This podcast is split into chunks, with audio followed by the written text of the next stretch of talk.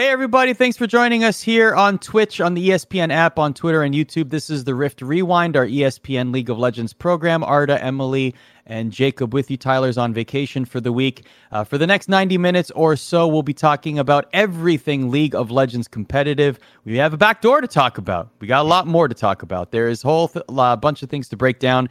But as we like to start here on the program, at least for the last couple weeks, we will tell you one thing we loved and one thing we hated from the last week of League of Legends competitive. Emily, what did you love this past week in League of Legends?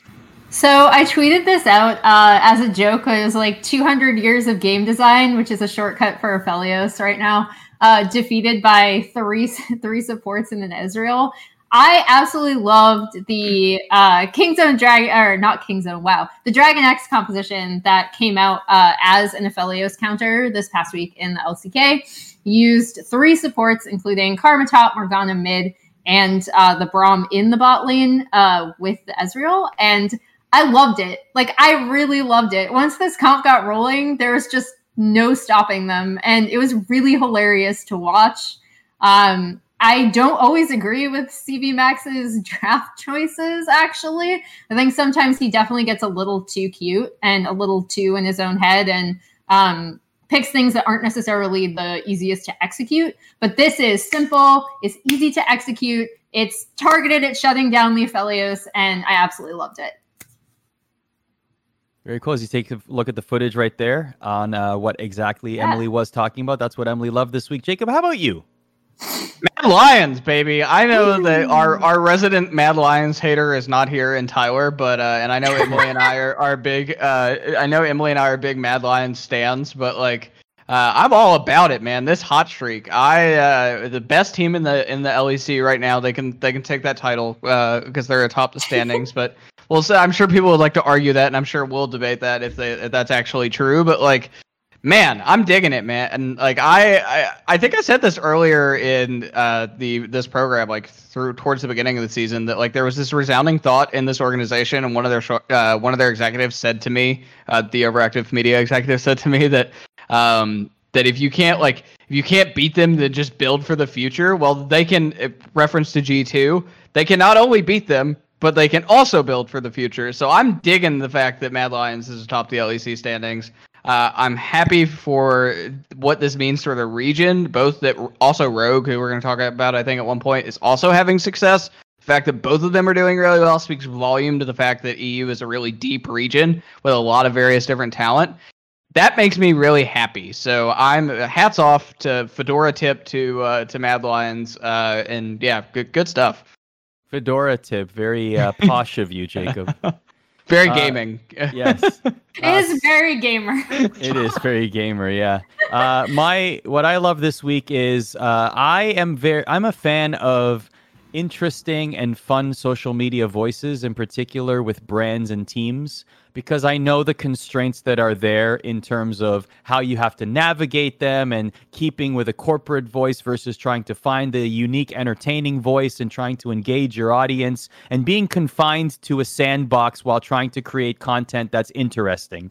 G2 does it very well. FlyQuest does it very well. Those are my two examples of teams that I think that any co- competitive brand or organization, traditional sports, esports, or otherwise, could learn from. I think they are two very good um, uh, case studies in how to find a really good voice, and their voice differ as, as well. FlyQuest is taking the philanthropic approach, and the content that they're creating around it is so wholesome and so it, it fits the narrative so well of, of of what they are trying to accomplish and I just love it. Like the aquarium and the fish gods. We'll get to that in a second. But as you can see, uh, we actually got a comment from FlyQuest about the fish gods and how they went eight and two in their predictions. Boy, those fish are doing so well. Overall, the fish gods had a successful first weekend of predictions. This is really from FlyQuest, by the way. I did get a comment from them. They had an eight no streak and definitely earned some extra extra fish flakes for all their hard work. We like to think the two mis uh, predictions were to keep us mere mortals humble. So between FlyQuest and G2, who are very self-aware, I'm sure a lot of that comes from Carlos, uh, but also the fact that they just, you know, sometimes take the piss out of themselves when they need to for the sake of entertainment. I think they do a great job. I, I, uh, the fish are owning us in predictions. it's true. I, it's true. I, I don't know if anybody saw the um the Ricky Gonzalez tricky uh, fly tricky Yes! uh, post about the camera shots of the fish tank. It's amazing. I Yeah. I just give a little bit of love by the way because like the social media aspect of FlyQuest has definitely leveled up with some of the hires they've made over the past couple of months, including uh including Ricky. Um, but also to the fact that like Ricky and his girlfriend is Sky, who works for TSM, and they also make fantastic dog posts on Twitter and so and Instagram. They they have a, a corgi named Rainer, uh, who's amazing and has his own Instagram account. So shout outs to, to Sky and uh, Ricky for both good LCS content in the case of the fish, and then also good dog content. We we like both on this show. Uh, there's a question in chat, and maybe this sort of in an adjacent way relates to what you're about to say from what you hated in the uh, in League of Legends this week, Emily. Dominic seven seven seven says, Emily, do you think EU and other regions are doing anything to adapt to the LPL style of play? Like, what are we seeing out of the LCK and LPL? So my hate uh, for this week, I, I will like talk a little bit uh, and kind of address that question. My hate is that it took LCS this long to play Wukong. I totally agree with Mark Z. This should happen way way sooner. Um, and while I understand like uh, NA teams tend to trend towards being a little bit more passive uh, in their play style, um, a little bit more hesitant to sometimes try out new things, although they picked up the Volibear really quickly. And they also picked up the middle sticks before even Doinby did. So there's no excuse for Wukong. The LPL has been playing this since spring. They absolutely love it. It is a staple in the top lane. Um, and I, I was kind of mad that it took the LCS this long to to play it.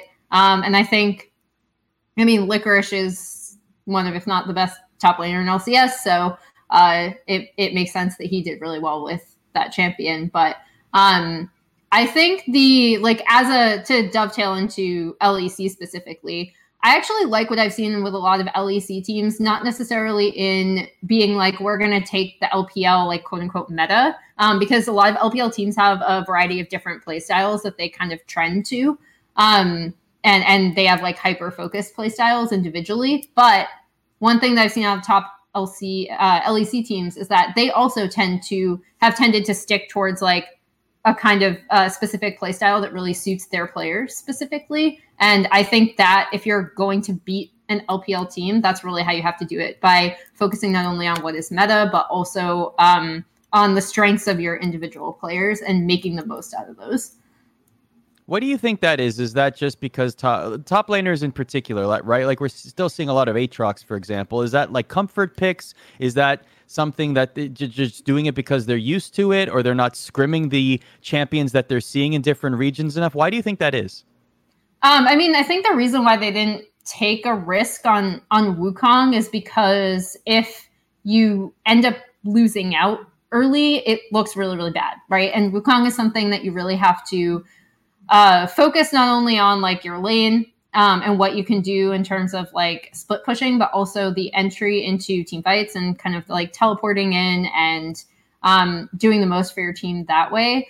I don't think like this is gonna sound kind of harsh. I don't think LCS teams typically trust their top laners to do this. Mm. Um, I don't think they typically trust their top laners to split push even a lot of the time. Um, and that's like a massive generalization. So I don't apply that to every team. In fact, I think C9 is a good example of they can they can put Licorice in a variety of different roles as a top laner, and he's performed really well at all of them. Um, but I, I mean, I think like LCS teams tend to be a little bit more hesitant to do a lot with their top laners, where LPL teams, even bad LPL teams, like at the bottom of the table, they will just let their top laners go off mechanically. Like they'll be like, "You're really good at this mechanically, so go go off, King. Like see what you can do." Um, and it doesn't always work, right? Sometimes it looks really really bad. Uh, even on top teams, like uh, TheShy has improved in his past few matches, but the beginning of summer was really rough to watch. Um, so, I mean, I, it doesn't always work, but I feel like LPL teams definitely focus more on the matchup, and they also uh, trust or showcase some sort of trust in their tops to perform well in more uh, more carry style matchups especially in the one v one or the two v two if you're if you're throwing the jungler up there really frequently. Jacob, what did you hate this week? All right, so I don't hate them as a team because I did just give them a little bit of love during the Mad Lions segment. But come on, Rogue.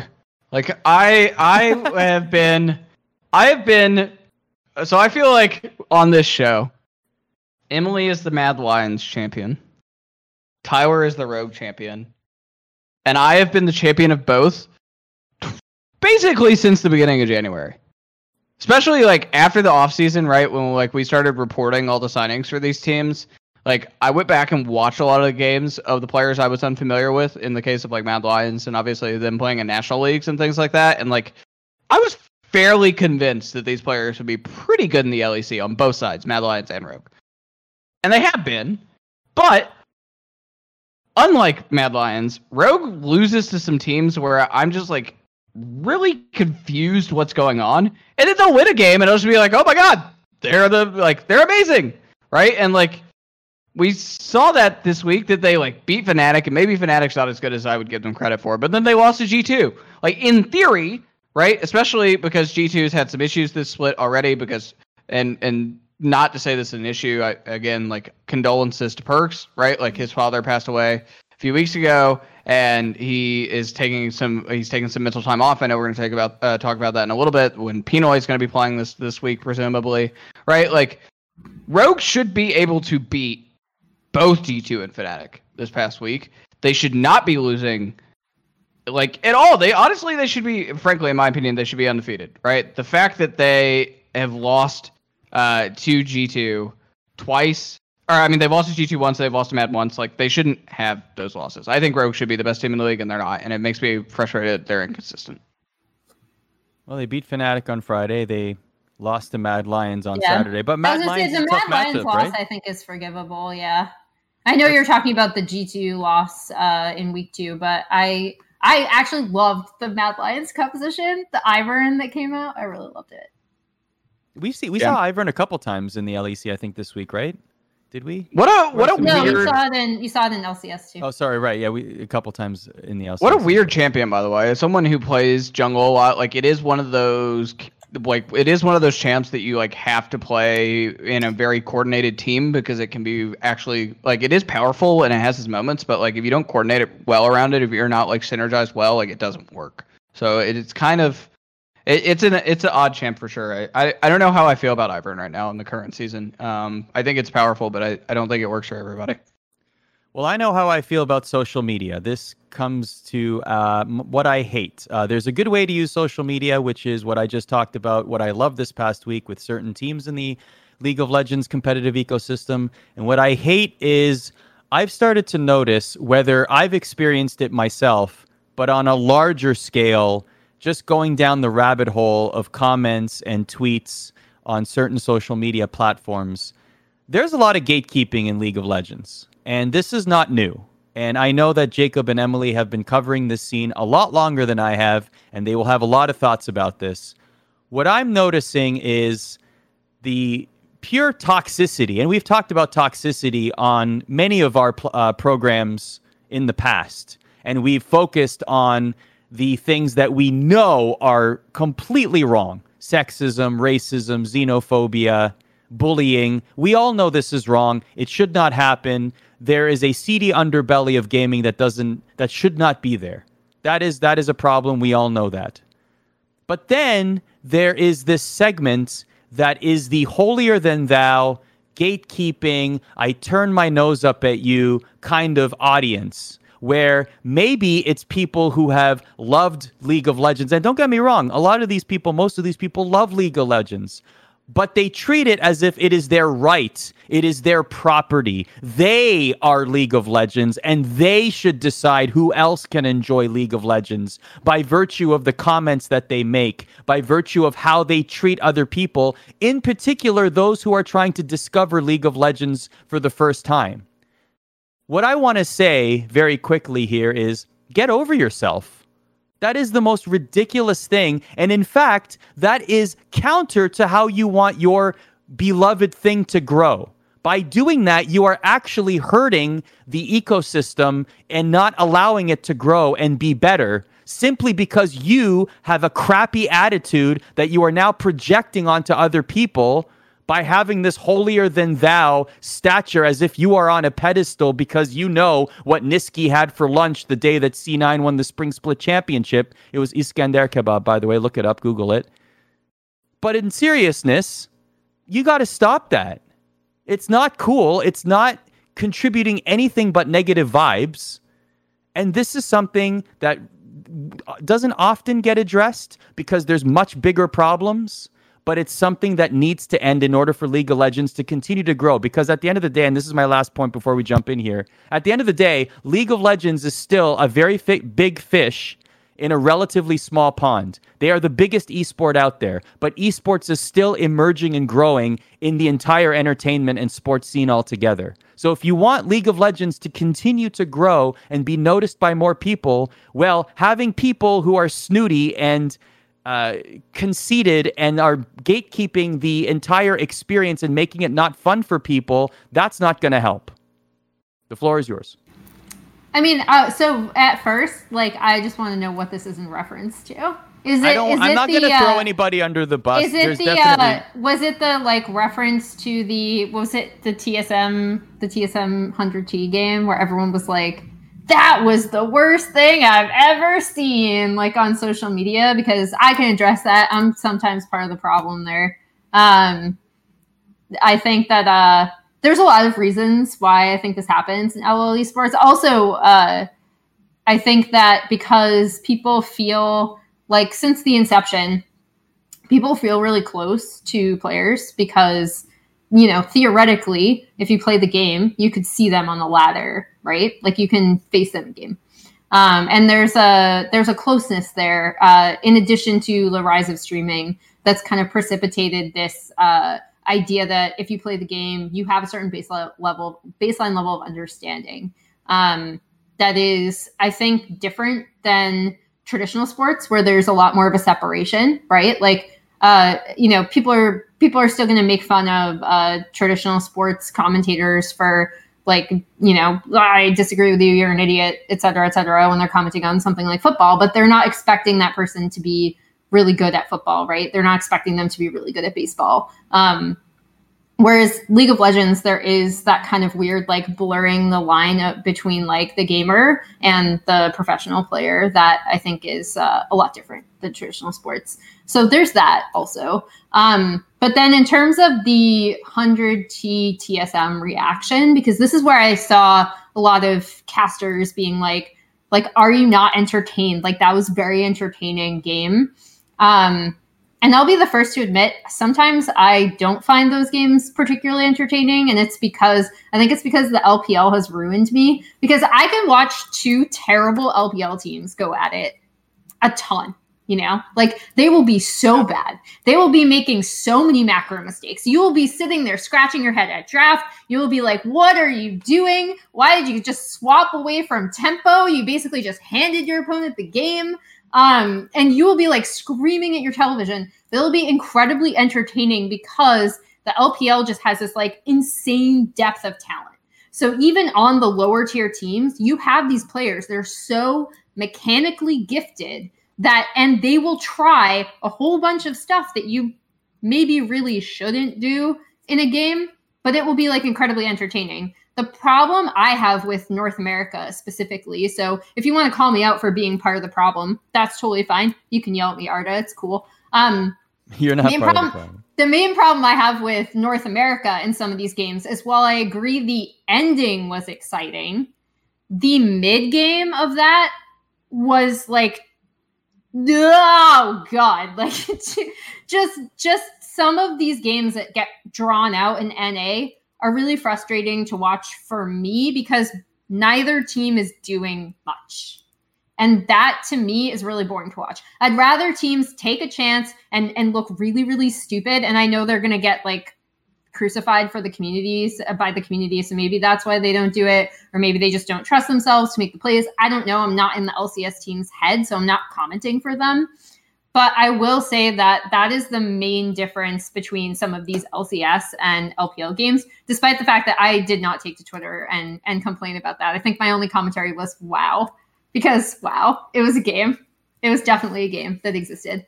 Um, but yeah, I mean the the gatekeeping stuff has always happened. I mean, I had someone in the LCS press room who was a new uh, press like like new person uh, in the press room try to explain to me what League of Legends was once after I'd been doing this for like a lot of years. So I think there's always this weird like uh not that you should know who I am because that's whatever, I don't care. But like there's a there is a baseline level of of weird like assumption that people that you don't know what you're talking about that maybe people should reel back and try to be a little bit more considerate.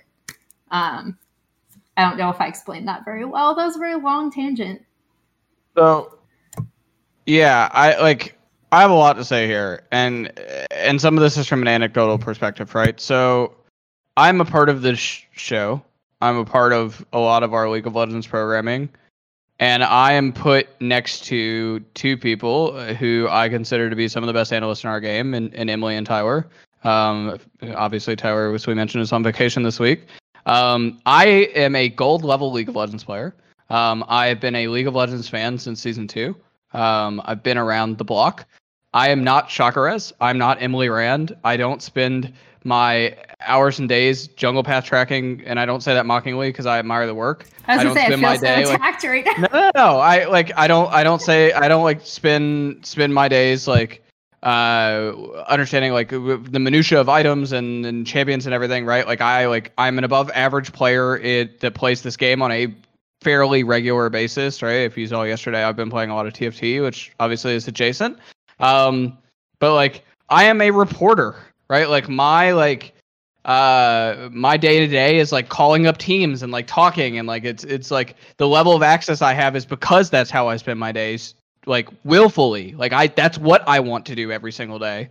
And it's why like we are able to have things like the free agency show right? And like mid-season specials and everything because like i have that level of access and that is an active effort in my life. It can be uncomfortable to be on shows like this one and also other shows talking in the role of an analyst because I don't have the time to commit to that the same way my, my colleagues do in some regards. And I'm okay. I wouldn't be on the show like if I wasn't comfortable being here, but certainly like I understand that I'm like don't have the same analytical perspective as some of my colleagues, right? And that's all right. But like even I, as someone who's been in this industry for a while, I've worked in it for six years, I've been a top professional in it for five, and I've been at ESPN for four, right? Like even I get some of this kickback. And not just in League of Legends. This is not just a League of Legends problem. I remember I said something like semi critical of the Overwatch League and like the competitive Overwatch subreddit, which I have been a part of for four years now at this point, ripped me like six months ago. Like just drug me through the complete mud. And it's like, why do I need to be a top player in anything to understand the human stories of business and also like just telling the stories of people? Right? Like you don't need to be. And it, the same goes for the casters, right? Like yeah, some of them are top players. Some of them are retired pros in the cast of, of like Kobe and previously Jatt before he went on to coach TL. But like at the same time, right? Like you don't have to be a top level player to understand the stories, and that's their job, right? So like it kind of bothers me when this is the case because like it's not the case in traditional sports. You could be just as smart about the game by like maybe not in playing it, and maybe you can't execute in the same way that a professional player would, but you can certainly talk about it from a in a level of depth by every single day doing what Emily does and doing what Tyler does and watching a bunch of content or watching a bunch of content in games and then making conclusions by draw like analyzing this versus this and sort of like breaking down and doing your math and your homework, right? Like you can understand as much of that and not be a diamond level player. That's okay. And like I don't get the gatekeeping. I think it's because my theory would be because of the level of access that like the level of access uh, not just to players but also access to the actual game itself that a lot of fans have. The fact that our some fans do commit a lot of their life to the game and there's nothing wrong with that right? Like there are a lot of fans who are like platinum diamond you know master level players. That's cool. But like stop having the expectation of every single professional you ever see on any show or on any cast being a being as good at the game as you and it doesn't mean that you deserve their job and it doesn't mean that they deserve to be as high as level of you because the other part you're not saying about this the other part you see about what we don't do, or what we do and what the broadcast talent do and everything else like and i'm not saying this about our community because they've been actually very welcoming and like art of learning league of legends and playing on stream with me i appreciate the people in our twitch chat because they are great people and, and they've been really welcoming and helpful to to us in that regard. But at the same time, like it's very disappointing to see the expectation. Like the part you don't see about our jobs is the fact that like all of us have had to go through some level of training to a certain minimum, and like the mentorship and everything else that we've had to put in the other part of the job, as have the talent on the Riot broadcast. That that's the part of the job. Not it's not just about being a good player. So that's my like mini soapbox rant.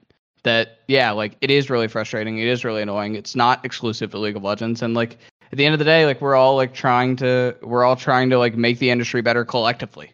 So I, as long as like the intentions are okay, I don't expect everyone to be like a high level League of Legends player that talks about League of Legends all the time. With that said, our community here, those that are in the chat watching this program, have been very nice. So thank you for watching and thank you for being spreading good vibes in the chat. Let's move on. Let's talk about the LCS. 100 Thieves making some changes. Meteos has been benched. Stunt is out. They are currently eighth in the LCS. They lost to CLG, and of course, that ridiculous game against TSM that I'm sure we're going to get to a little bit later on. Uh, Meteos tweeted and then deleted, but left a couple of other tweets up regarding this entire situation. Let's show you uh, what was deleted, I believe. This one uh, is no longer there. Pretty weird to hear players on my team didn't know about or agree with the decision. All credit goes to Zikz, Jungle Juice, and Papa Smithy. Uh, clearly, the people not on the team know what's best for it. Woo! Uh, he then later tweeted, uh, I'm about to become a Pokemon Unite main. I can look forward to that. And also, maybe it's a blessing. So there was one also there that he said it's it's pretty troll XD. This is a pretty troll move XD. That's the other one uh, that where we don't have that's now deleted. Is I pretty troll XD uh, that I'm being benched again after week three or whatever. It was like a rhyme, um, which was yeah. Pretty, oh, pretty right, smart, right, right. That was the initial. Like, oh. That was the initial tweet before he did Yeah. the one that was like calling out management. Yeah. Um, So what does this mean? So let's let's let's take it from the Meteos side, Emily. First, is the uh, I mean, safe to say this is the end of Meteos with Hundred Thieves. I mean, this seems pretty irreparable. I mean, if I was Meteos, I wouldn't want to come back. I mean, I think uh so I listened to um to Papa Smithy on uh Travis Gafford's show Hotline League last night and if people want to know kind of at least some of his insight, he's pretty good about uh you know, keeping everything like fairly buttoned up, but he did have a lot of uh insight about why they made the moves, uh his own personal relationship with Meteos, etc. Um I think that 100T I, I don't think like I think the tweet probably affected his relationship with 100T, but not irreparably. Um, because I think at least from what I heard from Papa Smithy, it really seemed like they were uh, or at least he was very understanding of the fact that, you know, when stuff like this happens, especially since it's like the same exact time uh, as it happened previously. Uh, and I think he probably came into this summer with the expectation that um, he was going to be the starter for the entirety of the split. And additionally, um, I mean, from from my perspective, I actually think uh, the past few games, Meteos has looked better than than what he did in the in the first few in summer. Um, I actually think that he was, you know, not the problem in in their most recent losses. Um, so I mean that that's really tough.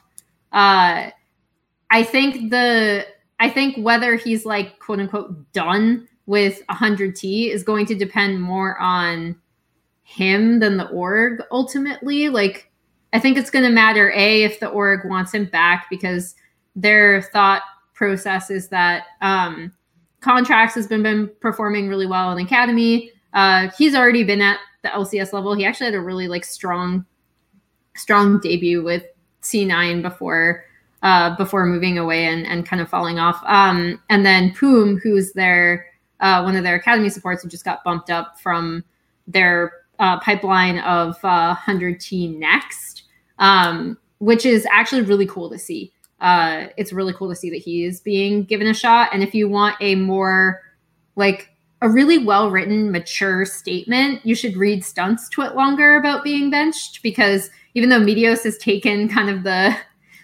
he's uh he's taken over the conversation right with his reaction stunt has a really like uh, a poignant well written uh thing that he came out with about his benching and and how you know like it sucks but he realizes that he has a, a support and safety net now um that was really good i mean I don't I I listened to how what Papa Smithy had to say about the about the benchings. It's kind of worth a shot. Um I don't necessarily think it should be Meteos, but I'm not on the team. I think whether he comes back is going to depend on how how much uh, how angry he is and how much this affects him more than the team, if that makes sense. At least from listening to what Papa Smithy had to say, it it seems like if the team wants him back, they'll they'll definitely call him back. Um, mm. But that that's just my perception. Again, like as someone outside of the situation, I have no idea. But I don't necessarily think it's the end of Meteos with 100T LCS, although it very easily could be. So this is a informed guess, uh, given that I reported on the last time this happened, and I actually remember exactly where I was. It was at CEO 2018 and 2000, yeah, CEO 2018, and had to leave the event to go deal with it last time. Uh, Meteos and 100 Thieves broke up, um, and then also I've spent some time with Meteos over the years and and gotten to know him a little bit. I would say the very strong social media reaction we saw because he was probably a little triggered that that like uh, that it was happening again, right? Like the there was definitely and some of this was the fact that like Probably is no longer involved in in Zikz and Papa Smith. A new management came in, right? Like the management that previously traded him. If you remember what happened last time, he actually was traded without being told, which there's nothing wrong with that. Like legally from a contract perspective, that can happen all all at once, right? Like but it is kind of a little bad manner that they didn't even tell him. I don't think they needed his consent in any way, but at least give him a heads up. Like he found out uh, through someone else, I think, um, not directly. Um, so I think, yeah, that's, like that's BM. If you find out yeah. from someone other than your management that you're getting benched or traded or something, that's BM. Yeah, so that's what happened. That should be the norm. Yeah, that's what happened last time, and he like so. I think he's a little triggered that it happened this time, even though it is different management and some of the issues that existed back then were with between him and Prawley and everything else, because Prawley was the coach at the time. Um, so I think he was a little triggered that that this happened, um, and so I get that, like, but also like he should honestly take this a little bit more grace- gracefully. At least, at least he like at least they told him, right? Like at least they like told him to his face that it was happening um, I don't think Will is a bad person. I like I've been around him a, a, lot, and I don't think like he's necessarily very poor intentioned. I do think he can be a little immature and was in this instance, but like, yeah, I mean, like there should be a market for him, in my opinion. Like if we were to talk, like Papa Smithy did say that they're kind of open to other table, like uh, other things on the table for him. Like say if there was a team that wanted to trade for him, like I think there's a market for him. He's a North American born jungler. He doesn't. Ha- you don't have to go through any of the Vitas transfer process or any of that that would come in the middle of the season that would be difficult. I definitely think that there's someone out there that would be willing to take. Uh, I think there's definitely somebody out there willing to take Meteos on. Um, if, he's if, actually he's so smart about the game too. Like yeah, he yeah. he is, and I know like one of the things I think another reason why he really took this uh hard and why I I tend to be like like yes not the best reaction you'd want, but also a little bit more lenient on this is that again, this is all coming from from Papa Smithy uh, and what he said. So like take that in, into consideration. But um he said that Meteos was a huge voice on this team. Like he was the one who was like when everyone was frustrated, he's like, brush it off. We're gonna keep practicing. We gotta keep playing. Like he was incredibly motivated this entire split. He was definitely the team leader. Um, and and in that regard i'm really curious to see what 100t looks like uh, this coming week because it's very apparent that Meteos was a huge part of whatever was going on on this team and he was uh, really trying to be that that kind of in-game leader um, that you would expect a veteran of his caliber to be Meteos is actually just uh, insanely smart about the game itself um, like he he's someone that I would love to see. Like I know he was on the analyst desk previously, but I would love to see him on an analyst desk or or as like a coach on the regular, just because he's so incredibly smart about the game. Um, if he ever wants to like retire like completely, but uh, I'm I'm curious about that as well because I think one of the reasons why he took it so hard is because he was apparently like the loudest voice on this team and what's going to happen to 100T now where they don't have that that super loud voice um, with with Contractz and and Poom coming in? Uh, like who who is going to be that voice? Because I know talking to I actually love Contractz as well. Um, and talking to him, I know previously one of the things that he always talked about as a deficiency that he was like trying to work on in his own play was being a better shot caller, being a louder voice, taking a lot more responsibility and action behind what the team is doing, especially in the early to mid game. Um, so I'm curious to see how they work as a support jungle duo, and I'm curious to see how cohesive the team looks like going forward without Meteos, since he was such a large voice. Who is the he also, IGL he also by the way, team? I, I just want to mention, like he did, he chose 100 Thieves over a couple different teams, including Dignitas, uh, throughout the offseason. So I like maybe things would have gone better with Spring Dignitas with him instead of Grig. I don't, I don't know how much better we could have like assessed that, right? But like I don't think Grig did very well in the spring split either. So I, I think like Meteos, like there was definitely some baggage to get over before coming back to 100 Thieves uh, this ironic- past offseason. So yeah. Ironically, the best. I mean, when I say best, I mean there's still a low possibility. But if you're looking at the junglers across the LCS, the first place you might look at is Dignitas and Akaadian because he's the only one with a KDA lower than him this split. But every, but even more than that, every other jungler in the LCS seems pretty set for this split, at least, at least for like the next month or two. If you, you, look uh, at the rosters, you heard of my boy Spica? Um, because you think I, that's going to be switched? You think they're going to make a switch there? I don't think so, but TSM ain't going so well right now either. So, uh, and I'm not blaming him for it, but I'm just saying generally, like he is unfortunately going to likely be the scapegoat of this TSM team, as we've talked about before, whether it's his actual fault or not. So I like that's a clout thing, I don't know. Though. That's a clout thing. Hundred percent. But like you have one like we understand double status in this in this team. Bjergsen's a uh, like a part owner, right? Like all these things yeah, are a factor. Very very which, tough, right? Like Biofrost is really good friends with management too. Well, like Broken Blade, Broken Blade is like such a sweetheart. How can you scapegoat him, right? Like, so, come on. Emily, here, look. Santorin, Blabber, Wiggly, Broxah, Spica, X- X- Smithy, slash whatever they got going on in Immortals, Potluck, Svenskeren, Closer, Akaadian. You, when you, the expert jungler analyst, right? When you hear that, where could Meteos possibly compete in the LCS right now for for a spot? Oh, see, that's so mean. Because now you have to have me like bench a well, jungler. I'm not. I'm not. I'm not. Uh, compete. Compete. I mean, the only places I would look at would probably be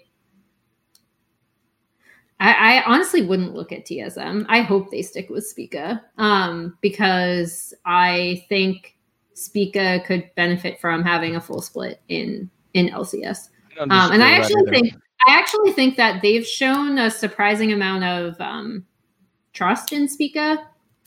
You know, like they they let him walk in the cane despite the fact that it did not work out. Like that shows that you're actually willing to let your jungler at least try out something. Um, and in fact, uh, we'll talk about this later, but I think one of TSM's problems more recently is that they try too many different things um, at once.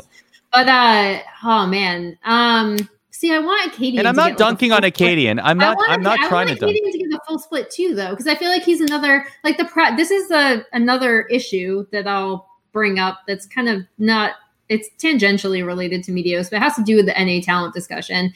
Is that so many players people make up their mind up about really quickly after like one or two games or one or two series previously uh, when we had series in the LCS, um, and then like write them off for forever without letting them actually grow and fail for an entire split. And that is something that I think a lot of other regions are are willing to do, uh, even if it means that their team kind of isn't good for a while. Um, NA more than any more than any other region, maybe this is just like recency bias, but they seem to write off players like incredibly, incredibly quickly, especially their own talent. And mm-hmm. uh, I, I mean that weird, like, I I don't think Meteos is an example of this because I think I, I think a lot of teams could benefit from having Meteos actually, just because again he's like so so incredibly smart about the game um, just to have him like on a roster. Uh, but I think he'd want to start. Um, but if you're asking me about like someone like Spica, someone like Akaadian, like I want them to just sit and start for a split and not have to, you know, like just just let them start for an entire split. Like I know this is like off the topic of the media situation, but this is something that really frustrates me in North America just generally is that like a lot of these players that people say they've made their minds up around and that we know and they're definitely a known quantity uh, et cetera et cetera they they actually haven't been given a chance to like fail and succeed across an entire split so what we're I'm gonna that- hold on. I, I just want to say something really quick because it's pertinent. It was on my show last night on the Ego. Uh, Jason Lake said this, and I couldn't agree more. Um, he's the CEO of Complexity, which top Counter Strike team. Um, I can tell you exactly why that doesn't happen in North America, though. Right? Like this is a, a perspective that was like I knew, but like Jason brought it up yesterday, and I think it's applicable to League of Legends. The way that investment works in North America especially with a lot of these teams, right? Like a lot of these teams have not found what makes them popular other than winning. Like if you think about esports teams at large, there are That's very few point. teams. There are very few teams that that are successful. Like if they're even if they're bad, right? Like there's maybe three in North America: 100 Thieves, uh, four, 100 Thieves, Cloud9, FaZe, and TSM. They will be popular no matter how trash they are at whatever respective game they and, are in. and I would even argue that Hundred Thieves and FaZe are popular for different reasons other Correct. than esports. Well, I mean, they're just like popular in general, right? Yeah. Like of Yeah. esports, of teams in, in esports. But their right? Brand popular 'cause of- value, their brand Right. value comes from something other than esports competition. But Yes, they are the point. lifestyle They've, brands. That's they've the point. found That's the they've point. found other ways to be Yes. popular. content, content in the case of FaZe, and and clothing in the case of Honor Thieves, like clothing and lifestyle in the case of 100 Thieves, right? Agreed. Props to them, right? But every other team to be like successful or like to ha- like have bigger sponsorships, they need to win, right? So like they're in, and also their investors expect them to be a very successful brand. How do you become a successful brand where you don't have anything unique about your organization? You win. So every single team is incentivized, and we've seen this year over year over year. Immortals previously, back when like they had the Huni Reignover roster. EG right now is probably the best example of this because they went out and spent a ton of money to put together their current roster, and like was going to spend even more with Chovy, as Tyler and I have discussed on this show and others before, right? Like they all just want to win, win, win, win, win, and just like pour money into things. So like no like yes, in theory the franchise just system should make them want to take big challenges on people like Poom and people like Spica, right? And like make it to the point where like they can develop talent over an extended period of time because it's very unlikely that they are the worst team three splits in a row and get relegated, right? That's the only way you can do it in the system. But they are incentivized to do the exact opposite because they have to win to increase brand value to then please their investors and to also make a ROI eventually. So, So what- that's my thought. And it's unfortunate saying- that it's that way. What we're saying is congratulations, Meteos, on joining CLG. That's what we're saying. I like Wiggly. Oh, poor Wiggly. I like Wiggly. That's All right, let's let's give one thought each on Immortals. Uh, they brought in, speaking of trying new people, they brought in their entire academy roster, Smithy included. They went one and one on the weekend. Jacob, you are Nostradamus. You are the prediction machine. As as soon as we did the GM simulator, Immortals heard you, made the decision. They listened to you and said, "You know what? Jacob Wolf is right," and they fired Zaboutine and Keaton, their head coach and GM, respectively. Uh, thought from both of you: uh, Was the timing right here? Did they wait too long? Did they not wait long enough? And what do you think about the academy team sticking around in the LCS games for a little while? Jacob, let's start with you. I mean, yes, I'm excited to see this roster change and they finally won a game. It should have happened. uh, I'm sorry, and I say this like I always need to qualify this. I've known Keaton Cryer for a long time, known Zaboutine for a decent amount of time. They are not bad individuals on a personal level, but I was very disappointed in how they have managed teams, both for Optic and now Immortals. It is sad because their academy team actually was fairly fairly successful previously, and I wish they would have given Coops a shot, who has been relieved from that team also. Um, he's no longer involved with their academy uh, squad, um, and was kind of the one that built this academy squad. So I wish Coops would have gotten a shot. I'm glad the academy players are getting a shot. It's clear that they are more competitive than the Immortals team of old. Um, and uh, yeah, I hope the next the next things that happen in this offseason get rid of. I know they have contracts through next year, but get rid of Eika and Soaz. I'm sorry. Later. Emily, do you agree? Shout out to my boy Insanity, who had his LCS debut. Uh, I think the when people are are kind of joking around about this roster and being like, "Well, it's just uh, a bunch of people uh, who've already had a chance and insanity." I actually think Allorim, uh, to start, is one of another one of those players that has never been given a full split to really succeed and fail. Um, and I'm, I am glad that he is getting another shot. Uh, and then Insanity, who is someone who made his LCS debut this past uh, this past weekend and and won his first match um, in a in a time when NA mids are an endangered species to some extent. um, so I was really happy that the team, like I, I do think that sometimes if you are trying to uh, take uh, native NA talent and bring them up. To my point, I, I did say that I wanted the, it to be like Soaz, Smithy, Insanity, Apollo Hakuho, I think, was the roster I had had drawn up as the fake Immortals GM last week. Um, but I think like you do kind of have to have that that stabilizing presence of of veterans along with the younger talent. Um, and I think Xmithie is one of the best junglers you could possibly ask for in North America in terms of trying to bring up a, a mid laner. Um, I actually think Meteos would be another one to to loop back around, like make it full circle. Uh, not that he should replace Xmithie. I just think Meteos again really smart about the game. I think he could teach a, a rookie mid laner a lot. Um, but yeah, I I mean that was the thing that made me the most happy is that Insanity got his chance he did pretty well uh, in their in their first game. I know their second game was against C9, which it was a really good situation for them, right? It was a game that uh, they they could win and and eventually did um, against Golden Guardians, and then it was a game that they could play really freely because there's no expectation that they're going to beat Cloud9. Uh, and that's a good situation. That's actually a good situation to put a rookie out, in my opinion, because it does take a lot of the pressure off you know like it it you can go out uh, you can you can try to perform to the best of your ability. Obviously, I don't think Allorim had a particularly good time because he was targeted from the get go um, and was not allowed to play League of Legends for the entirety of that game. Uh, but I think it was a really good, like it was the best possible situation that could come out of uh, Immortals starting Insanity, and so I hope that they at least stick to developing him as uh, uh, a native talent on their team. Well, speaking I, of quality, oh, go ahead, Jacob. Last thought. Here. I was just gonna say really briefly to Emily's point about people giving up on talent early, right? Like I said this about Mash last week. I think it applies to Allorim also. Uh, particularly, like take into account the types of organizations they're playing for. Mash played for Team Coast before he was playing for FlyQuest, oh, and Team, Team Coast, Coast, is a dumpster fire of an organization. so much that that Riot, like Riot, kicked out Dignitas originally owned by the Philadelphia 76ers parent org because the Team Coast people were involved.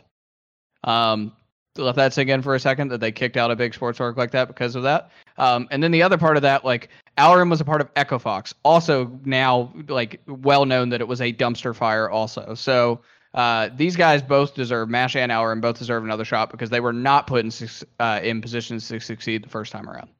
Well, speaking of NA talent, uh, one thing that we're going to endeavor to do on a weekly basis here at ESPN Esports is bring you more League of Legends interviews. Uh, really excited about this. We're going to try and stockpile them as much as we can over the weekend after LEC and LCS matchups. Uh, and we started this past weekend. I had a chance to catch up with Vulcan, uh, one of the premier NA talent out there in the LCS, fellow Canadian. Uh, asked him a bunch of questions. That full interview is available at youtube.com slash ESPN Esports. But in this clip, he talks about C9 and just the idea of how long these players are under contract with C9, all the starting players, and how much they think about possibly picking up where Team Liquid left off in terms of building and creating a dynasty in the LCS. Here's a clip. How important is it for Cloud9, for example, to go undefeated this split? How important is it for Cloud9 to establish a dynasty and win multiple splits in a row like Team Liquid did? Like, do you guys ever talk about those kind of things? Not at all, actually. I think we're mostly focused on making sure we improve every day because it becomes harder and harder with, like you said, with uh, Cloud9 having like a, a gap between the first and second team and just the rest of the league in general. It's hard to find improvements, so we're focused on you know finding uh, stuff that we can improve at, finding our weaknesses, and making sure that we are covering those and, and trying to make them strengths. Um, and as for the the 18-0, uh, it's in the back of our mind, but we don't really discuss it. I think we we, we take the 18-0 for sure, but we prefer just focusing on game to game, scrim to scrim, make sure we're you know developing new playstyles, new champions, um, and and the dynasty thing. I'd like to you know win multiple splits with Cloud9 and and beat the four times in a row, but um, I don't want to look too far ahead, too far in the future. Um, just focus on game game by game. So as I mentioned, that full interview is available at youtube.com slash ESPN esports. One thing I mentioned, uh, asked him off camera was how would Canada do if there was a League of Legends World Cup? And he said pretty much all the positions, there's at least an LCS or, or starting player for each position except for mid lane. So we need to, Canada, if you're listening, let's develop more mid laners so that we can compete uh, in the League of Legends World Cup that will, I'm sure, someday happen. And Emily, you did tell me that uh, we did well before I was cat. here. Cat evolved. Cat Evolved, Probably yeah. your best Cat bet. Evolved. yeah. There you go. Who, who Uh, would- we AD did- carry was Wild Turtle, I would imagine. Yeah, there Yeah. was uh, Licorice. Uh, who else? Uh, Who's jungle? I looked this up. I should have written it down. Uh, but anyway, uh, I'll, we'll we'll get Now it to you know. later. We'll get it to you. Yeah, There- no, there's I want actually to a, know what, there's what actually a full Canadian list. team that Vulcan came up with here. I'll look it. I'll look. I'll look it up because I did have. I did actually go down a rabbit hole. I'll get some names for you. But in the meantime, let's talk about the fact that the C9 lineup is currently under contract with two Canadians on the lineup, by the way, until November 2022. So that begs the question. They're already on the path to becoming a dynasty. We've talked a lot on this program, Emily, about how they're leaps and bounds above every other LCS team, and and, and we often joke about 18 and 0 and how much how many wins they can rack up in a split. Do you think this has staying power? Do you think that they are the next dynasty here? And and really, what is the roof for this team? Uh, so I think the roof for this team is unfortunately NA due to COVID nineteen, uh, which is really unfortunate because the most frustrating thing, and I know I keep repeating myself every time we talk about C9, I'm going to say it again. The most frustrating thing about watching the C9 team is knowing that they have not been able to actually go up against talent outside of North America because I think that I would love to see them go up against teams from Europe, South Korea, and China to see how well they would do. Um, because right now they're at the top of NA, but North America is the weakest major region. Uh, and that has to be considered when you're looking at at C9. That's not to say that NA cannot produce a team that can compete at an international level. Um, but that since we haven't been able to see it, it's frustrating. And also, like the C9 players have said this themselves, that losing teaches you so much more than constantly winning, right? And so sometimes if you keep winning and winning and winning, it actually, uh, like without, uh, you know, accidentally uh, degrades your skill because you're not seeing a lot of the mistakes that you are still making because teams aren't challenging you. Um, so, in regards to whether they'll be like the next North American dynasty, I am still picking them to win the summer split, and I don't see uh, any. I, I don't yet see a team that can really contend with them in a best of five. Um, however, I think calling them a dynasty is like super premature considering that they've won one split.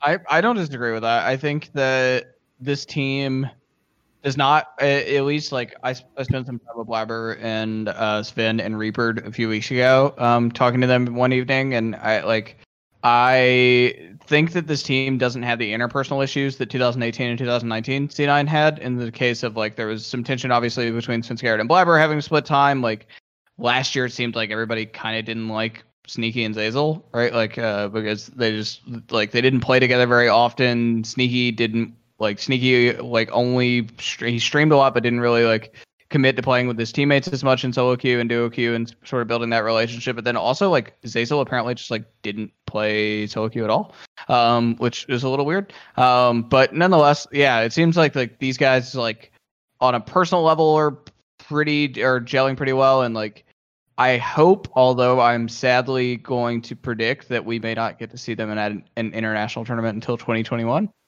and um, that sucks if that's the case because like I, I MSI would have done so good for like so many wonders for them, even if they did end up losing to uh, some of the teams from China and Korea and Europe. Like that would have been very good for them because I do think this is a team that's motivated to learn.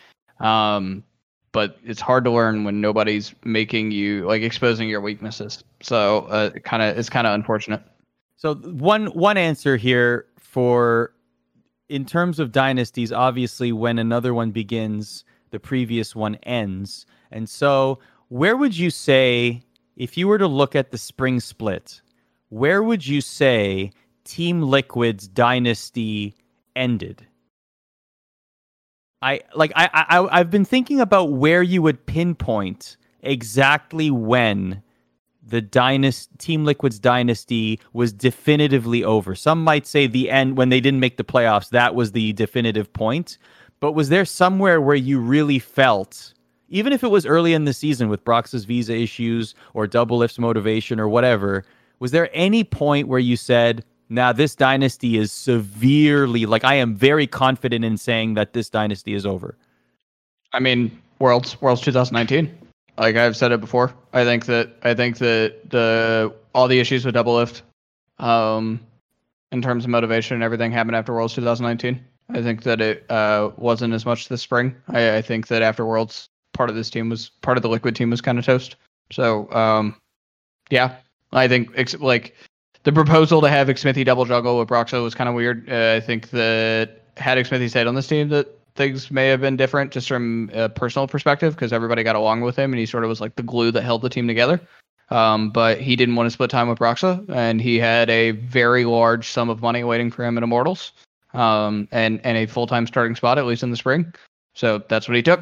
And I feel like this team has not been the same ever since Worlds 2019. That would be the cutoff marker for me after they bottomed out of Worlds. Yeah, I was gonna say when Nick Smithy left, that's when it ended.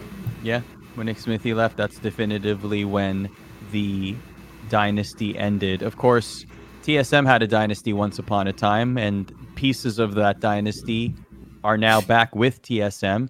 And one of them executed a lovely backdoor this past weekend. Uh, it was great. It was exciting. In my opinion, it was it was entertaining. I think that's the right word to use. It was entertaining for uh, and, and, Emily, I agree. For for all the erratic play and the like lack of high level League of Legends that we might have seen for the first that was that was like a 45 minute game, wasn't it? It was like a very long this game. game for me, it was like a lot of suffering and then a really exciting ending. I'm sorry.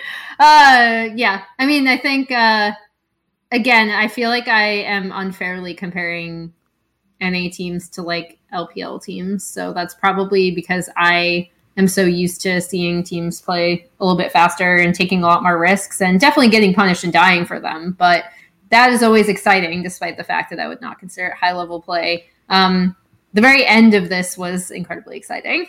Yes, so uh, you're going to see Bjergsen's back door here as he leaves everyone behind, grabs the Nexus. Outer Dragon fight, baby yeah, like just a great, uh, just a great veteran move from someone who has been in the scene for a very long time. So, in honor of this, uh, we asked our esteemed panelists to pick their favorite or best backdoor plays in League of Legends history. And here, here is Bjergsen right here. Now we finally got to the point where now Shockwave. he's being chased. The Shockwave saved him nope. because he was and there it is. owned by Aatrox, I think. That's beautiful. And the pop off by the commentators was great too. Pastry time and Azael uh, popping off there was pretty funny. So Emily, let's start with you. Your favorite or best backdoor play in League of Legends history is?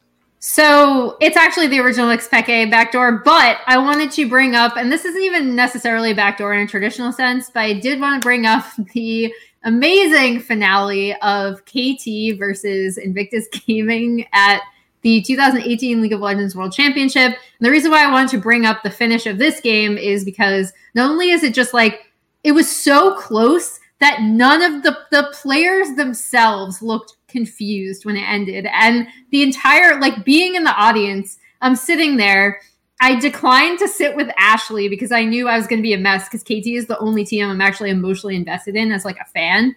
And I just sat by myself, like in a random part of the stands, just surrounded by fans. And I sat with the KT fans. So I actually sat like behind the two KT uh, banner women who were waving like the giant KT flags. And we're all just sitting there stunned. Like the entire reaction was just like it, it was like quiet and then just this like insane roar of energy. Um, I've never been part of a more electric moment in League of Legends, and you can see the the the shock on KT. Like they're they're just like I don't even know. They're probably just exhausted. They might not believe that they won. Um, I, I, this isn't a this isn't like a backdoor. I don't think in a traditional sense. Base race. But I love this moment, and I cannot believe that I was there to witness it. And it was like it was just a very like sublime thing to be a part of, despite the fact that KT ended up losing that series. And IG went on to win Worlds. And so there you go. I love it. Uh, Jacob, yours? So I was gonna actually choose, but at least I I did choose a game with some stakes on the line. I was going to choose the Meteos Nocturne backdoor uh, against Team Coast, I believe, from the 2014 Spring LCS split. But Team Coast, as we mentioned earlier, were absolute dumpster fire trash. So I felt like that one didn't really have many stakes on the line. Instead, I chose the Zion Spartan uh, Dignitas, also the same season, 2014. Um, versus TSM actually, and Bjergsen's on that team, uh, where he backdoored with Nasus. That was that was my pick. Uh, I remember this game very vividly. Um, he beats down the tree of Dyrus on Maokai with Nasus. Obviously, if you aren't super familiar with that champion, you farm your stacks. You do lots and lots and lots of attack damage uh, based off of your stacks. And and Zion Spartan TPs down to the bot lane and just starts hammering away at at the base and TSM just does not know what to do. They eventually get Dyrus back on that TP. And obviously he tries to stop it, but he just can't. Like it's just the Nasus is too strong. Nasus. Yeah, it's really hard to stop a farmed up Nasus. What do you know? And then like if you watch this play, by the way, it's actually really funny to see the fact that like the back and forth. Like at what point there TSM acted like they were going to recommit and try to win the base race? They certainly couldn't. And Zion is just like sliver of health, by the way, there right at the end. Whacks the base, survives, and the pop off. Zion and Crumbzz uh, next to one another. What a moment! This is one of my favorite moments in LCS history. It's it's actually a playoff game. It's a quarterfinal too, so there are some stakes here at play. Pretty sure TSM went to win win that series, but that was like super hype. That was after Coast lost Shiphtur and Zion, and they actually went to a team that people regarded pretty well at the time in in Dignitas, right? Like this is before Cutie Pie and KiWiKiD were a total meme, and like Crumbzz is still pretty respected. So yeah, like this was this was a good time. Well, sometimes a backdoor provides an entertaining play, and other times it completely changes the course of someone's career, and such was the case for the most popular and famous backdoor in history, the Xpeke backdoor. It happened in 2013 at IEM Katowice. It was a matchup between Fnatic and SK Gaming, and it changed Carlos's life, that's for sure, as uh, he was his lane opponent there. And of course, the rivalry between Xpeke and Carlos still lives on today in an iteration. But Xpeke certainly made this famous so much so that oftentimes a backdoor is called an Xpeke in honor of him.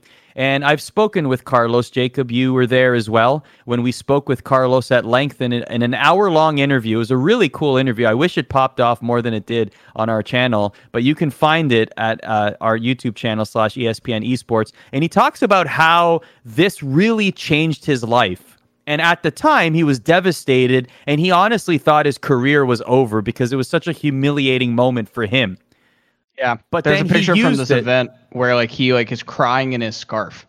Exactly right, and and but he used that eventually as motivation to become better, and he looks back on it now, and there it is, right there, exactly what you're talking about. He is not happy in that moment, as you can imagine, but now he's used that as motivation, and he is very happy that that happened in his life because if not for that setback, basically he took three steps back to take 10 steps forward. And now he is who he is, leading G2 esports. So it's it's just fascinating to look back and see what kind of motivation or things come out of these kind of moments, not just entertainment value, but how it shapes people.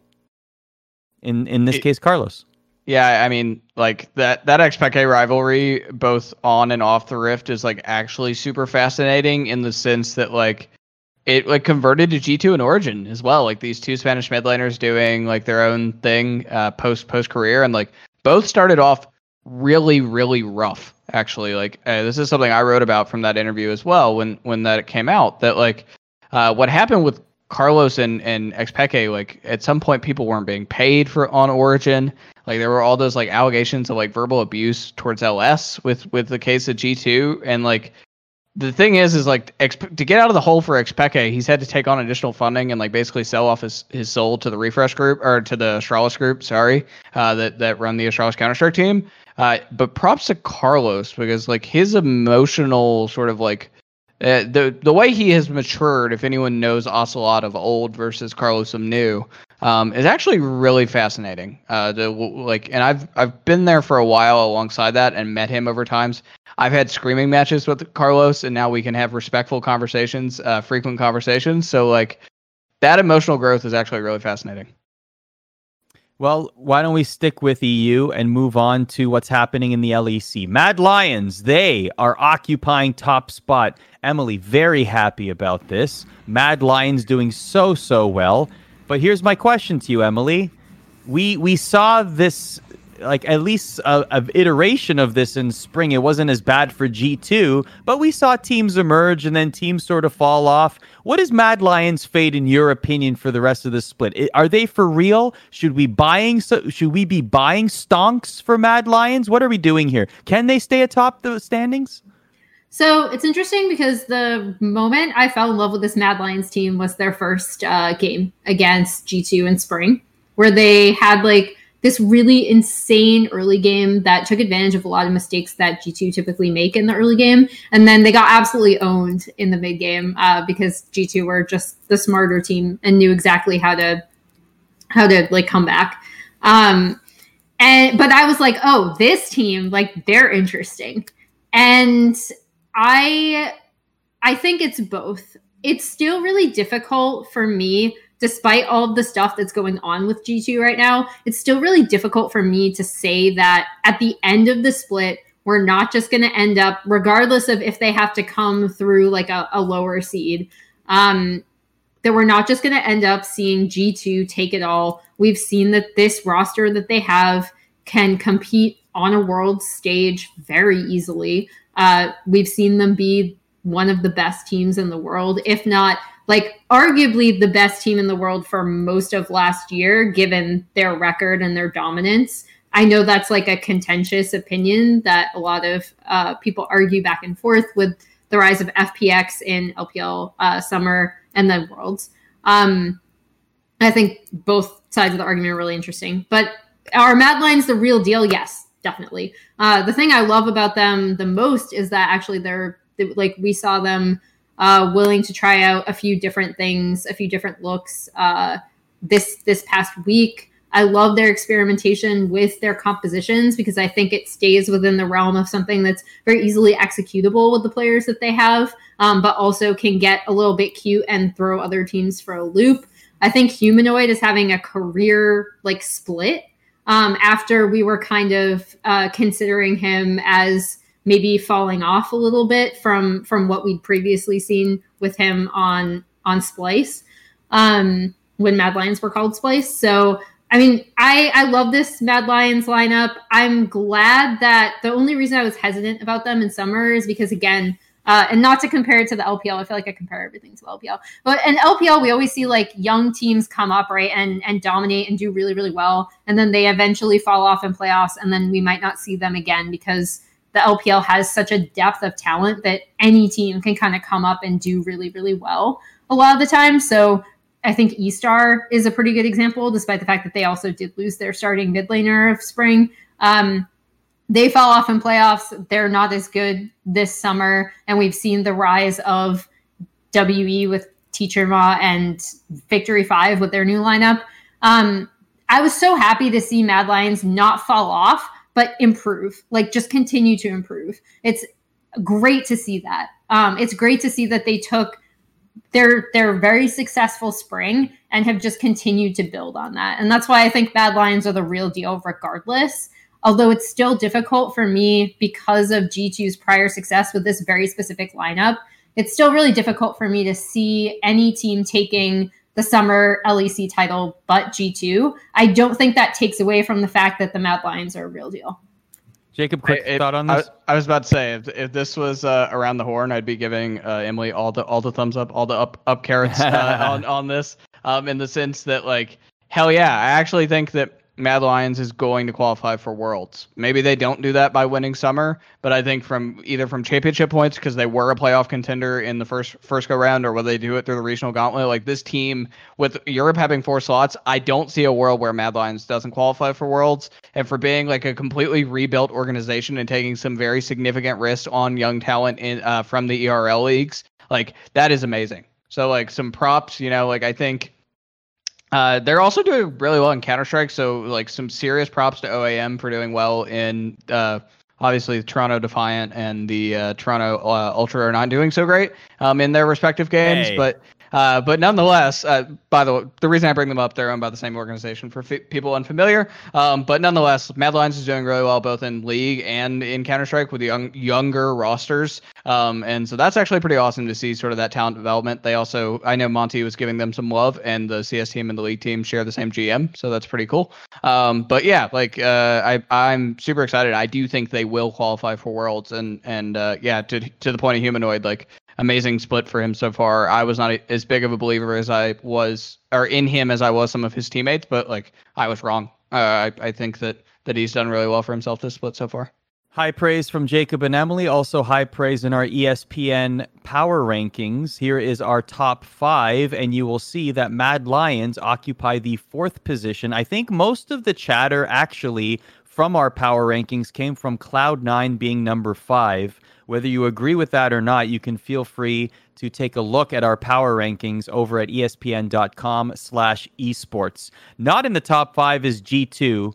Not in the lineup this week will be Perkz for a very good reason. He's going to go spend some time with his family. Of course, condolences, as Jacob mentioned to him. Uh, his father passed away due to cancer. So he's going to go be with his family a little bit in Croatia. And then he will be back in action uh, in the near future. We don't know exactly when, but at least for the time being, uh, P1noy will be back in bot lane for G2. There's the tweet that Luka uh, put out, Perkz put out, saying that he just needed to go and de stress. Completely understandable. We wish him good vibes and um, good times with his family as he recovers. Let's talk about P1noy. Let's talk about G2 with P1noy in the lineup now. What will P1noy bring to this lineup? And how will G2 perform around P1noy in bot lane, Jacob? Do you think that this will be a uh, a good? Do you think P1noy will rise to the occasion? No. Um I like it's hard to say, right? It's been a long time. I went to find today for our producer Jared. I went to find P1noy's last game in the in an an LCS because he did have a stint in in North American Challenger. I went to go find his last game in the LCS and it was in I believe 2014 or 2015 with Gambit. That was the last time he played and it was in a relegation series against mousesports. And Gambit wins this series 3 out to spoil it if you've never seen it. And P1noy actually, I was pretty high on the P1noy fumes when he was in the E EU LCS. I actually thought he could be really good. But it's just been so long since he's been playing at the professional level. And I can't help but think, and I know I was the one just championing championing MASH and uh, championing MASH and Allorim earlier in the bad situations they were in, but Gambit wasn't a terribly managed team at the time. They were like middle of the pack in terms of like prestige management. Everybody was kind of sloppy back then anyway. But it's just been so it's been like a very long time since he's played at that level. And and I just like Perkz is one of the best AD carries in Europe when he's like himself, right? Like we've talked about this before, how well he did and exceeded expectations in 2019 when he was on this position. And so like P1noy can't fill those shoes. My thought is whether or not he needs to fill those shoes one to one, right? Like can Caps, can Wonder, can Yankos, right? Can any three of those guys, like can top side of the, the map carry these games? Possible. Yeah, totally possible, right? Like uh, especially with the opponents they have coming up on the calendar this week. So maybe P1noy doesn't need to do anything more than like do a good 25% of team damage, right? Like just be there and like contribute to fights. Um, but that's the big question. But no, he cannot fill the perk shoes. But I don't know if he necessarily needs to. That was going to be my point, actually, because if there's one person I believe in, actually, I believe in a lot of players on this team, but one person that I think doesn't get a lot of credit that he deserves is Mikyx. Mr. Thank you for your question. Um, I love Mickey. I think that he uh, deserves a lot of credit for helping uh, both caps and Perkz adjust to bot lane. I think he's actually done a lot of heavy lifting that people just haven't seen, and both caps and Perkz have actually credited him uh, for this in interviews. Um, I do think that they can keep their bot lane under control enough for G2 to go for a more solo lane focused style. And I actually, again, uh, I, I, G2 has played this style like previously with really strong success. That's what got them to so far uh, against a lot of odds in the 2018 World Championship with a completely different bot lane. Um, and I think that they could easily do something like what we saw from, and again, bringing it back to LPL because I always have to because I'm a pain in the butt like that. Uh, EDG had to emergency start their trainee AD carry uh, that they had recently bumped up BBD, not to be confused with BDD, the mid, the South Korean mid laner. That's not confusing Um, at all. Yeah, I know. BBD is a Chinese Chinese bot laner um, who they they brought up from uh, from their LDL team, and he had to make his debut because Hope, they're starting AD carry, uh, and kind of the the bot lane trainee that they've put a lot of effort into raising uh, had a collapse lung, like a, a spontaneous uh, pneumothorax. So he's recovering. They had to start him. They went for a more solo lane focused style. I'm not going to say that EDG looks great right now. I think they're missing Hope a lot, and they have not performed particularly well uh, since he has been out. But I did like, especially in their first series, how they drafted around their solo lanes and tried to take pressure off of BBD. So they weren't like, you know, here is a Aphelios and you have to do all the damage and our composition is going to be solely around you. And if you don't do it, then we're completely scuffed and it's going to be terrible. Um, that's not what they did at all. They focused a lot more on their solo lanes. Um, in the game that they won, Audi performed really, really well in the top lane as Camille. Uh, and I think that uh, G2 can easily go with a more solo lane focused style. Or if they want to focus around having a, a high damage jungler, that's also another option for them. And they can give uh, Yankos a lot more carry potential as well. I think the big thing here is that G2 still has so many weapons that it it might not matter uh, what what their their bot lane is as long as they can keep it like even slash not not like even slash losing gracefully if they can make that up in the rest of the map they should still win um misfits and excel are their upcoming opponents. So uh, i think misfits can give them like can get a lot of punches in. That's probably the the tougher opponent if i'm looking at these two teams. But um it's not a completely dire situation. I think g2 still has the tools to win All right. Yeah. Um, Misfit, uh, Jacob, we got to move on. We only have a few minutes here. We have a few more topics to get to. Uh, speaking of Misfits, they are part of that four way tie for third in the LEC right now between SK Gaming, Origin, Misfits, and G2. Uh, quick thought from both of you on these questions regarding these four teams. Of the four teams, SK, Origin, Misfits, G2, Emily, starting with you, which one has the brightest future in the LEC this split? G2. G2. Okay, that's a good answer, Jacob. Sorry. Jacob. G, G, G2. Okay, great. Final record in the summer split. Who has? Okay, take G two out of the equation. If you were to predict uh, records for the other three teams, what would they be? I don't know about final record, but I still think You get the same rundown as I do, right? I was, I was gonna say no, but like I want to say I hate, I hate predicting final record, right? Uh, but I will say that I, I still expect Origin to finish the highest of the group if you take G two out of the equation. Jacob. I don't know. I don't know if I'm willing. Like, uh, Okay, let's move on. Uh, no, which no, of no, these no, teams? I, I pick- was, I was just one- gonna say I, my my my full thought. I actually, I'm starting to buy into the SK gaming hype just a little bit. you're just gonna a go little next day. Just say it, Jacob. You know you want to. I, no, like, no, I'm. I know you're to not it. with Origin. Oh, I'm not picking Origin. I don't believe in that much faith. Uh, it's hard to make that bet. It's Misfits or SK, and I'm buying into the SK hype just a little bit. Okay, we'll get through that. Yes or no? They make worlds. SK Origin Misfits G2. Uh, oh, G2, G2 yes. for sure. Uh, Origin maybe because they did the best of spring of all these teams.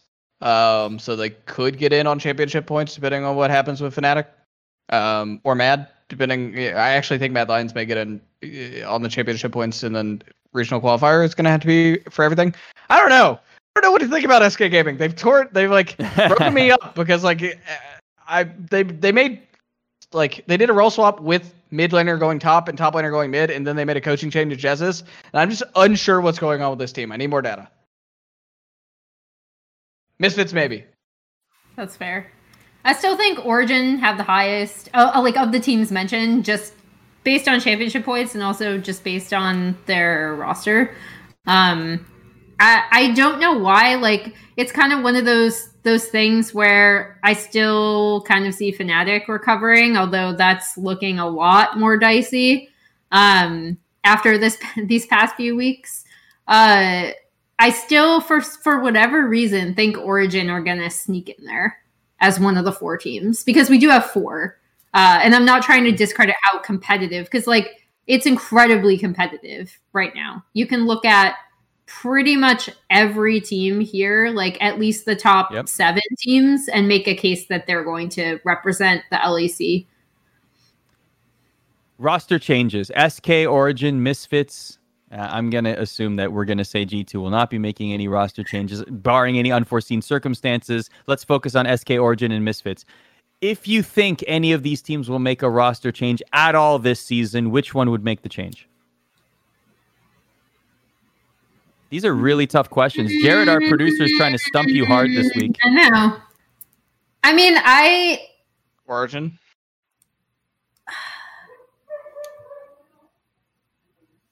My neighbor's dog. My neighbor's dog agrees. The with neighbor's you. Dog is barking. Misfits. So clearly, Yeah. Misfits is making a change. Copy's not enough. I don't know. Um, Origin. I mean, I I would have to agree with Jacob actually, despite the fact that I think, I mean, I don't think or I don't think any of these teams are going to make roster changes, to be quite honest. But if if one of them did, uh, it would probably be Origin, unless Misfits decided to go back and swap supports again. But I don't see why they would do that.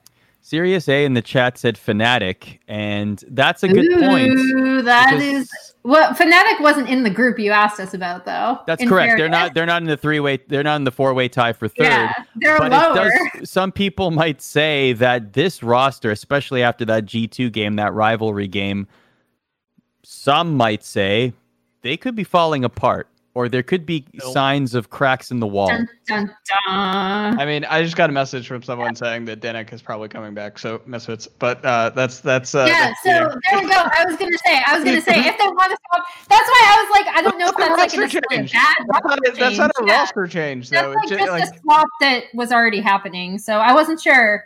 Ha! See, I, I got it. I, I, I count that as a win for me. Um, uh, yeah, Fnatic. Oof. Are we gonna end on them? Just a quick. and Well, I mean, we, we still have guess who to do. I don't know if we have time for guess who, but let's just talk about Fnatic for a second here. Uh, just the idea that they have a pretty light week, all intents and purposes, coming up against Schalke and Vitality, but still, uh, the, the- s- at least Fnatic fans have a little bit of a bitter taste in their mouth from the entire split, but definitely from the game against G2. So, where is this team right now? Uh, do they have the? Uh, do you feel like? we've seen enough from this team that we don't think that they're going to be able to bounce back? Are they just hitting a bump in the road? What is the vibe you're getting from this team? Oof. Uh, I Fnatic are always one of those teams that it's really difficult for me not to see them sneaking in and doing weirdly well in playoffs because they've done it before. I think the thing that everyone's going to point out uh, currently is Nemesis and his performances because having uh, the mid line mid lane be so dis- destabilized, especially in a meta where there are champions available that he is supposed to and has historically been very good at, um, namely the Twisted Fate. Uh, that used to be like a must ban against Nemesis. Um, so, I mean, I think if they are like, if you're asking me if they would consider a roster change, I don't know, maybe they'd want to swap for MagiFelix. Like, I, I like don't want to necessarily throw Nemesis under the bus, but I do think that having such a such a destabilized point uh, in mid pressure is really, really affecting how the team has to play.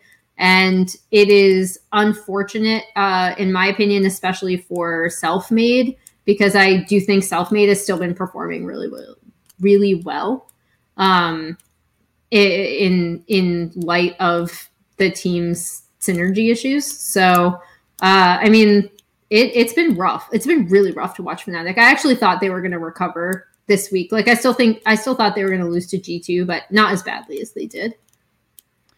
I uh, I had I had some tea in this, this, cup. I had some tea in this cup before the show. I don't anymore. I wish I did because I agree with Emily. I can. That, I uh, can. Was it? Wait. Was it? Was it? Was it hot tea or was it cold tea? No, it was, cold, it was we cold have the same tea. cups, gonna, by the way. I was gonna spill. I was gonna spill it. Um. Nonetheless, yeah. I, I I don't know. I don't know if MagiFelix makes things any better, but yeah, there's an issue.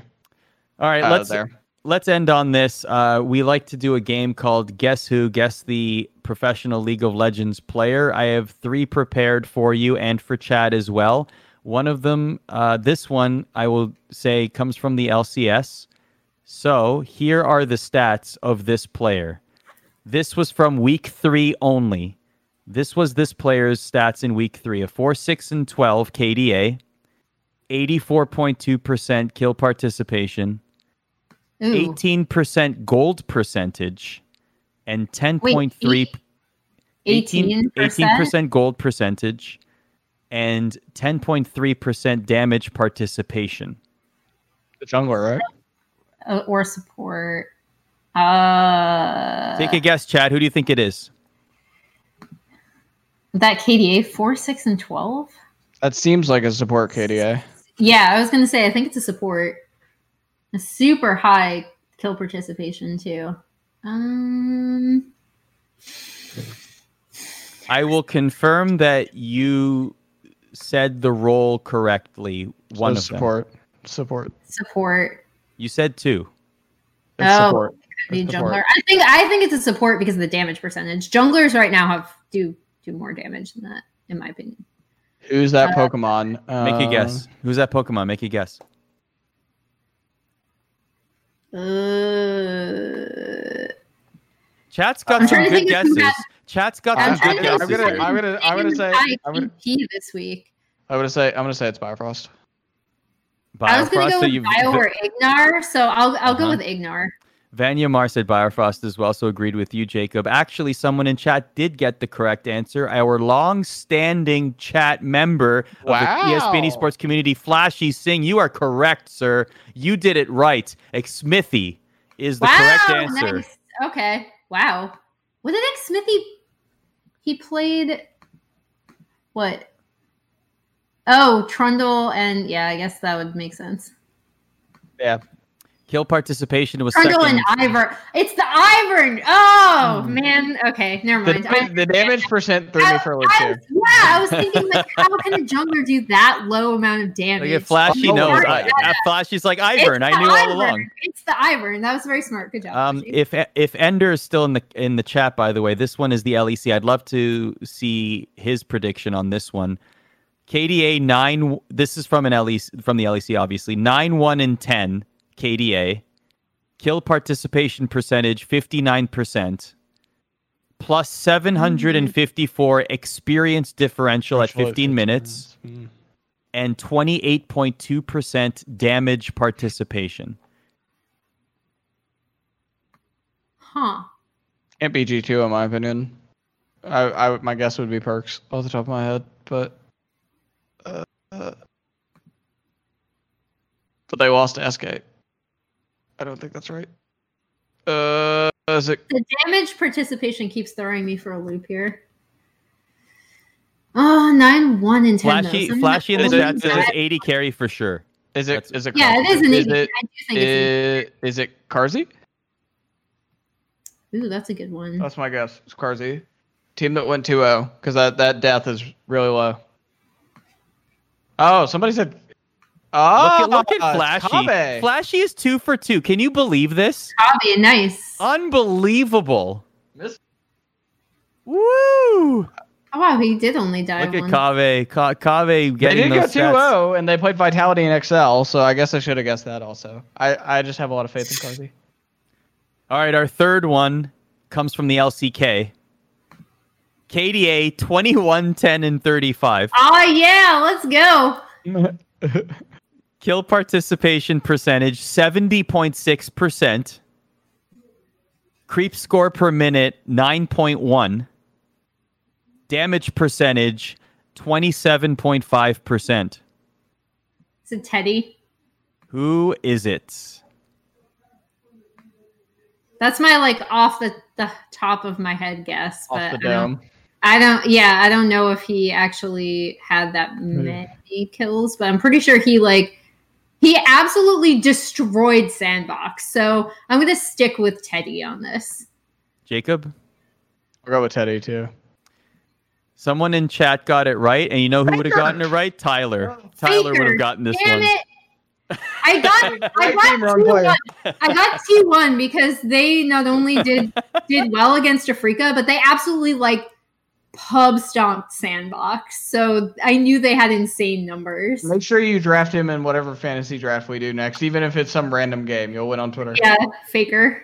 So join us in an hour. We're gonna take an Where hour break, but we're gonna more be back here. Yeah. Uh, Emily and Jacob clearly beatable in trivia based on the last three questions. Wow. Totally kidding. It's a lot of fun though. So at nine o'clock Eastern, we're gonna we're gonna resume. It's back. League of Legends, ESPN Esports Trivia Night.